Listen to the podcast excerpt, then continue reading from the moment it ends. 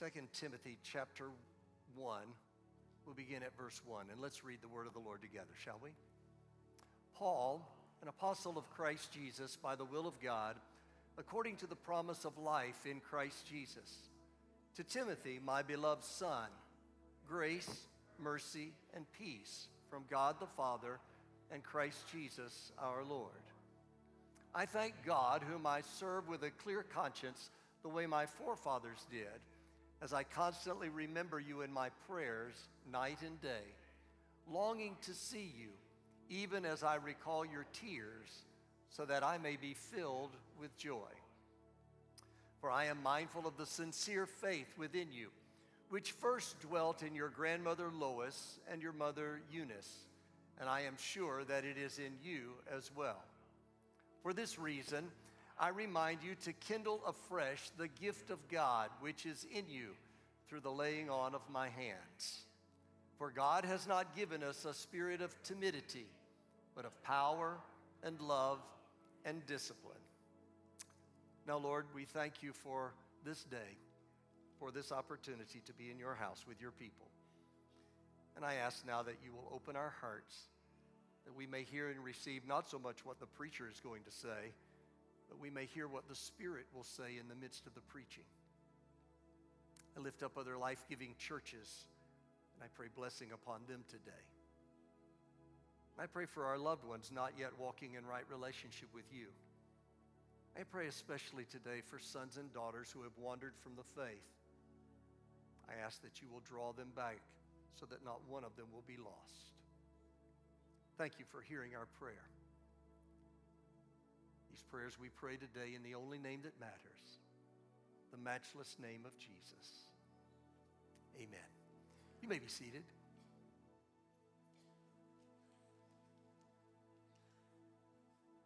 A number of years ago, one of my cousins decided to do some research into the genealogy of the Morgan family tree.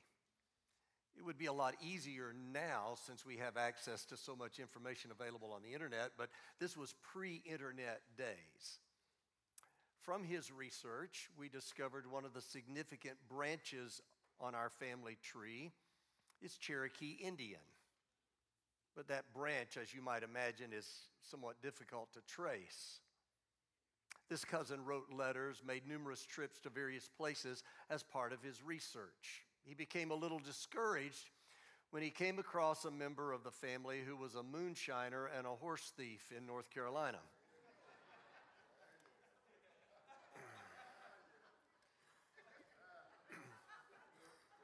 What caused him to abandon the project altogether was when he discovered a connection to an infamous pirate out of Wales. That's when he decided he had way too much information and just called the whole thing off. Today is the day we have set aside to honor mothers. And I can't think of a better time to talk to you from God's Word about the home and the family, and especially about the unique influence mothers have on family traits and characteristics that are passed down from one generation to the next. Knowing something about your ancestry seems to satisfy a deep need of the human makeup. It, it gives us roots, it gives us a sense of belonging. It, helps identify us, let, lets us know where we fit.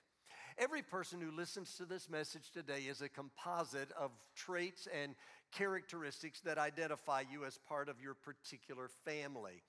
Some of the things that run in your family are biological, they're, they're in your genes, your DNA.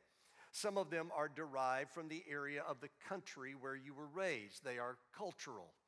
Some of them come from what you were taught, what was modeled by your parents. All of those things and more are threads that run through your particular family and help make you who you are. For example, physical traits are part of what runs in the family. You may be able to make some changes in the way you look by diet and exercise, or possibly through makeup and even surgery. But at the core, you look the way you do because of physical traits that run in your family. You know, here in the South, when someone bears a striking physical resemblance to another family member, we'll say, that boy is the spitting image of his daddy. You know, the reason I look the way I do is a result of things I inherited from my parents and my grandparents going back several generations. The shape of my nose, the color of my eyes, the size of my ears, my height, it all goes back to my ancestral heritage. It runs in the family. Another thing that runs in the family is behavioral traits. These are things that are ingrained in my life through what was taught and modeled for me through my formative years. See, it was impossible to grow up in the home with my parents and not learn the value of hard work. I have been called by some tenacious, alternately stubborn and hard headed, by those less charitable. But this particular trait was passed on to me from my father, my mother, and both sets of grandparents. Quite frankly, I don't really know just how many generations back this characteristic goes. The way we react to the daily stresses and strains of life is directly connected to what has been passed down to us, what we have learned from our families of origin. You know, some people seem to be naturally optimistic, others seem to always lean towards seeing the glass half empty. It runs in the family. Not only are there physical traits that are handed down and behavioral traits that are passed along, but every one of us has been marked spiritually. There are spiritual traits that are passed along through the family line. One thing that has shaped me into the person I am today is my spiritual heritage. You can go back for generations in my family tree. And with the exception of that horse, horse thief and moonshiner I was telling you about earlier, you will find my ancestors to be people of faith, followers of Jesus, men and women who loved God, were committed disciples of Jesus, and were faithful servants of the church. They possessed and then passed down to me an enduring, unshakable faith. My life has been indelibly marked by a spiritual heritage. The generations before me have built into the fabric of my life things like the importance of prayer, not as an exercise or a routine, but prayer as a living posture and constant awareness of God's presence. They built into my life a reliance on the Holy Spirit, a love and passion for God's word, a desire for the presence of God, and a commitment to trust God and follow his way because that is always the best way. When I was growing up, my parents were very intentional about this kind of thing. They were handing down the family line, especially as it related to spiritual formation. Well, it's this idea of being intentional about handing the right things down the family line that Paul is talking about to Timothy in the verses we read at the beginning of this message. When he reminds young Timothy of the faith that is in him, he says, which was also in his grandmother Lois and in his mother Eunice. It's the faith they intentionally imparted into his life as a member of the family. It was this faith coupled with the gift in the life of Timothy through the laying on of hands by Paul, that enabled the apostle to say to him with such confidence, For God has not given us a spirit of timidity, but of power and love and discipline. These verses let us know it is possible to intentionally mark our children with spiritual qualities that will attract favor and blessing to their lives. It's possible to build something into the lives of the generation that comes after us that will cause them to be strong and productive and successful. What Paul is saying to Timothy is the same thing the Lord would say to you today. The spiritual traits that have been passed down the family tree are greater than any of the other characteristics you have inherited. Maybe your natural tendency, as a result of what's been built into your system from your earliest days, is a tendency toward timidity. But the spiritual trait is the dominant trait. This spiritual trait is the trait that supersedes all other characteristics. So stir up the gift that is within you, fan it into flame, foster it, feed it, let it burn more brightly. That spirit of timidity isn't the controlling spirit. Oh, you may have a natural tendency toward timidity, but there is another part of your inheritance that supersedes it. That timidity doesn't come from God. Instead, what God gives you is power and love and discipline. That's the dominant trait, that's the dominant inheritance. Now, it's a very simple message I bring to you today, but here's where I want you to track with me. The Spirit of the Lord has something He wants to speak very powerfully to somebody today. We hear all these stereotypes about people that are based on family traits. They're based on character traits that have been handed down through generations. They're generalized by ethnicity, by social standing, by economics, by, by education, by genetics, by, by a host of influences. You know, we say things like the apple doesn't fall very far from the tree. All of the stereotypes become limitations that we arbitrarily place upon ourselves and upon others. Too often, we have this tendency to pass down our personal limitations onto our children. So, we talk about the temper of the Irish, we talk about the passion of the Italians and the Latinos, we talk about the frugalness of the Scots and the Dutch, we talk about the reserve of the Brits. We talk about the industriousness of the Asians. We have all kinds of stereotypes that limit our potential. Here's a limiting stereotype a boy growing up in a home where he doesn't know who his father is, mother works two or three jobs just to make ends meet, poorly educated, living in a crowded, dirty, drug infested, gang dominated inner city neighborhood in an economically depressed city. That young man has defeat written all over him. Or how about the sexually abused child? Or the child whose parents are constantly fighting and are physically violent? Or the one who was used as a pawn in an ugly divorce, or the one whose parents are alcoholics or addicts. What about the young girl who has such low self esteem, and every time she looks in the mirror, she sees herself not measuring up to the so called ideal image that is portrayed as desirable in the media? So she takes laxatives and diet pills, and at 87 pounds, still sees herself as fat. Everybody looks at those negative circumstances and sees only limitations.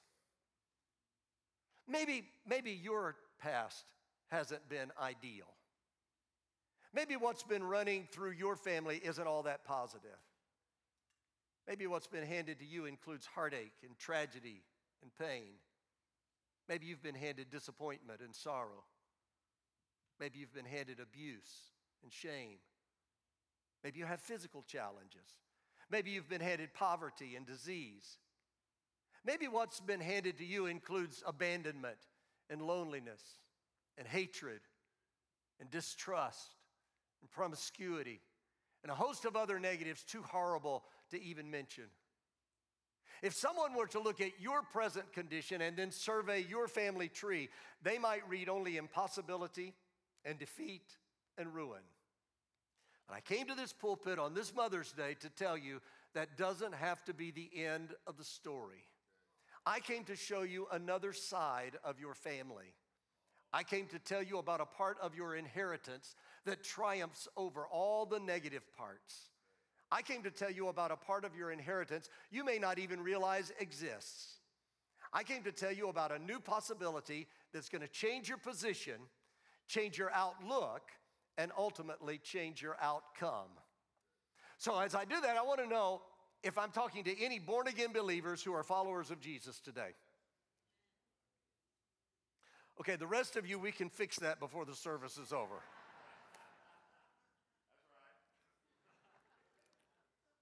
Let me point you to a, pastor, a, a passage in the New Testament letter written by the Apostle Paul to the Galatians. It's Galatians chapter 3, verses 23 through 29. Listen to what Paul writes. He says, But before faith came, we were kept in custody under the law, being shut up to the faith which was later to be revealed. Therefore, the law has become our tutor to lead us to Christ that we may be justified by faith. But now that faith has come, we are no longer under a tutor. For you are all sons of God through faith in Christ Jesus. For you all were baptized into Christ. For all you who were baptized into Christ have clothed yourselves with Christ. Now, what's this? There's neither Jew nor Greek, there's neither slave nor free, there is neither male nor female, for you are all one in Christ Jesus. And if you belong to Christ, then you are Abraham's offspring heirs according to promise. And once again, let me ask you how many of you have surrendered your life to Jesus, put your faith in Him as your Savior? Okay, if that's you, then verse 26 that I just read to you says, You are a child of God. According to verse 27, you are clothed with Christ. verse 28 says that your ethnicity doesn't matter. There is neither Jew nor Greek. Your social status doesn't matter. There is neither slave nor free man. Your gender isn't the determining factor. There's neither male nor female. According to verse 29, you are in a different generational lineage. You're part of a different family tree than your biological family of origin. What does he say? He says, You are Abraham's offspring. You are now heirs according to the promise given to Abraham by God. Your old family heritage may have spelled disaster, defeat, or depression. Your old family heritage may have spelled poverty.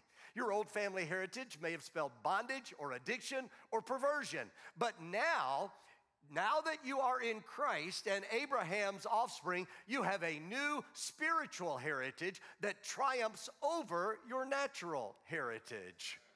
I'm not sure you fully realize what all's been handed down to you now that you're part of a new spiritual family. See, your new heritage comes through Abraham, who was a friend of God.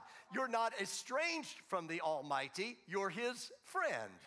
In your family tree is Moses, who spoke face to face with God. And you look like your spiritual ancestors. Woven into your DNA as part of your spiritual heritage is the forgiving spirit of Joseph. There's a strand in your spiritual DNA that gives you the strategic ability of Joshua. There's a strand in your spiritual DNA that gives you the strength of Shamgar, one of the judges who slew 600 Philistines with an ox goad. There's a strand in your spiritual DNA that gives you the resolve of Deborah. There's a strand in your spiritual DNA that gives you the devotion of Ruth. There's a strand in your spiritual DNA that gives you the courage of David. And even though he failed and sinned egregiously, he never lost the distinction of being a man after God's own heart. And that quality is built into your spiritual DNA. When you look into the mirror, that characteristic is staring back at you.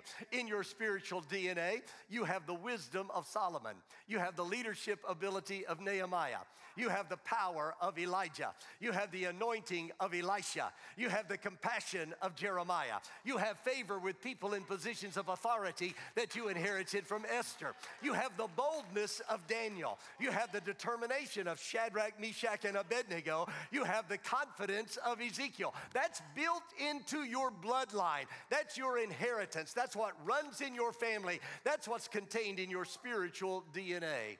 Let me take a moment and walk you through some of the things you inherit from your spiritual family. You don't even know about this, but it's right there. Your spiritual inheritance is Deuteronomy 28 and 13. And the Lord shall make you the head and not the tail, and you only shall be above, and you shall not be underneath, if you will listen to the commandments of the Lord your God, which I charge you today to observe them carefully. Your spiritual inheritance is Psalm 35, 37 and 25. I have been young, and now I am old, yet I have not seen the righteous forsaken or his descendants begging for bread. Your spiritual inheritance is Psalm 30, verse 5. For his anger is but for a moment, his favor is for a lifetime. Weeping may last for the night, but a shout of joy comes in the morning. Your spiritual inheritance is Isaiah 40, 31. Those who wait for the Lord shall gain new strength. They will mount up with wings like eagles. They will run and not get tired. They will walk and not become weary. Your spiritual inheritance is Jeremiah 29 and 11. For I know the plans that I have for you, declares the Lord plans for welfare and not for calamity, to give you a future and a hope. Your spiritual inheritance is Lamentation 3, verses 22 and 23. The Lord's loving kindnesses indeed never for his compassions never fail. They are new every morning. Great is your faithfulness. Your spiritual inheritance is Daniel 11 32. But the people who know their God will display strength and will take action. Your spiritual inheritance is John 14 and 27. Peace I leave with you. My peace I give unto you. Not as the world gives, do I give unto you. Let not your heart be troubled, nor let it be fearful. Your spiritual inheritance is John 14, verses 1 through 3. Let not your heart be troubled. Believe in God, believe also in me. In my Father's house are many dwelling places. If it were not so, I would have told you, for I go to prepare a place for you. And if I go and prepare a place for you, I will come again and receive you to myself, that where I am, there you may be also. Let me tell you, oh, I'm not done. Your spiritual inheritance is Romans 8, verses 35 through 39. Who shall separate us from the love of Christ? Shall tribulation or distress or persecution or famine or nakedness or peril or sword? Just as it is written, For your sake we are being put to death all day long. We were considered as sheep to be slaughtered.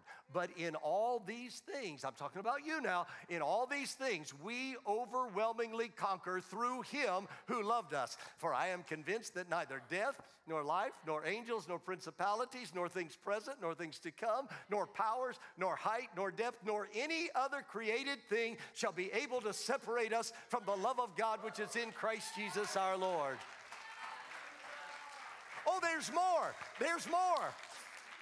Your spiritual inheritance is 2 Corinthians 4, verses 8 and 9. We are afflicted in every way, but not crushed, perplexed, but not despairing persecuted but not forsaken, struck down but not destroyed. Your spiritual inheritance is 2 Timothy 1 and 12. For I know whom I have believed, and I am fully convinced that he is able to guard what I have entrusted to him until that day. Your inheritance is Jude verses 24 and 25.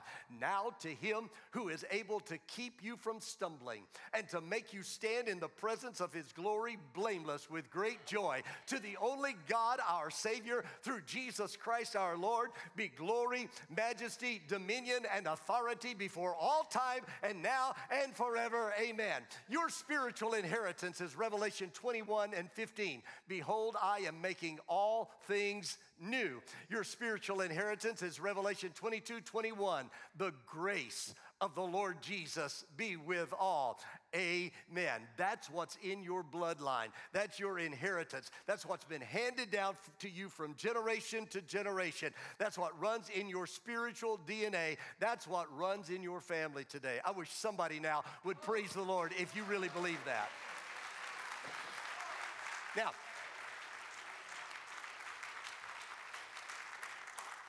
if, if, if you get a handle on that truth, it will change your life. If you will start living according to your spiritual inheritance, you will never be the same. Your whole demeanor will change, your lifestyle will change, your outlook on life will change, and your outcome will be different as well. I want to know if anybody in this service is ready to embrace your spiritual heritage today. That's, that's for you. This, this is not just words on a page in the Bible, it's not just words spoken by a preacher. That's God's word to you. It's who you are. That's the encouragement I came to give you. But before we get out of here, I not only want to encourage you, I want to challenge you as well. I want to challenge you to live according to your spiritual heritage because that's what you're passing on to those with whom you have influence. You're passing along a heritage to your children and to your grandchildren. You're passing along a heritage to friends and neighbors and relatives and coworkers. Your life, whether you know it or not, your life is having an influence. The wisdom writer wrote in Proverbs 14:1, "The wise woman builds her house, but the foolish tears it down with her own hands." The wise woman understands the incredible opportunity she has to pass along those godly characteristics that come from being part of a spiritual family. The wise woman builds her house. The wise woman doesn't leave it to chance, but like Lois and Eunice in our text, is intentional about passing along a spiritual heritage. You know, as a pastor, I spend a lot of time either bringing the message at or attending funerals. Just this last week, was part of a funeral service here. And I've discovered there's nothing like a funeral to give you reason to pause and reflect on the kind of life you're living and what kind of heritage you're leaving. Whether you know it or not, it doesn't really matter what the preacher says after you're gone. because you're preaching your own funeral right now. You do it by the way you live. The way you live is what determines the kind of heritage you leave behind. Well, you may not have much to leave in terms of material wealth and possession, can leave an inheritance much more valuable. Let me ask you when the words of your life are written, will it read fear or faith? Will it tell of someone who cut and ran, Or will it tell of someone who stuck it out and was faithful? Will it speak of someone who was irresponsible? Or will it speak of someone who was rock solid, dependable? I want you to be encouraged today as you understand the spiritual heritage that is yours because of faith in Jesus. But I want to do much more than just encourage you. I want to do more than just give you a reason to rejoice and celebrate. I want to challenge you. What are you passing along to future generations? Are you living in such a way that you would want those who come after you to reap the harvest of the seeds you're planting? What kind of spiritual heritage? What kind of spiritual DNA is running in your family? Shall we pray?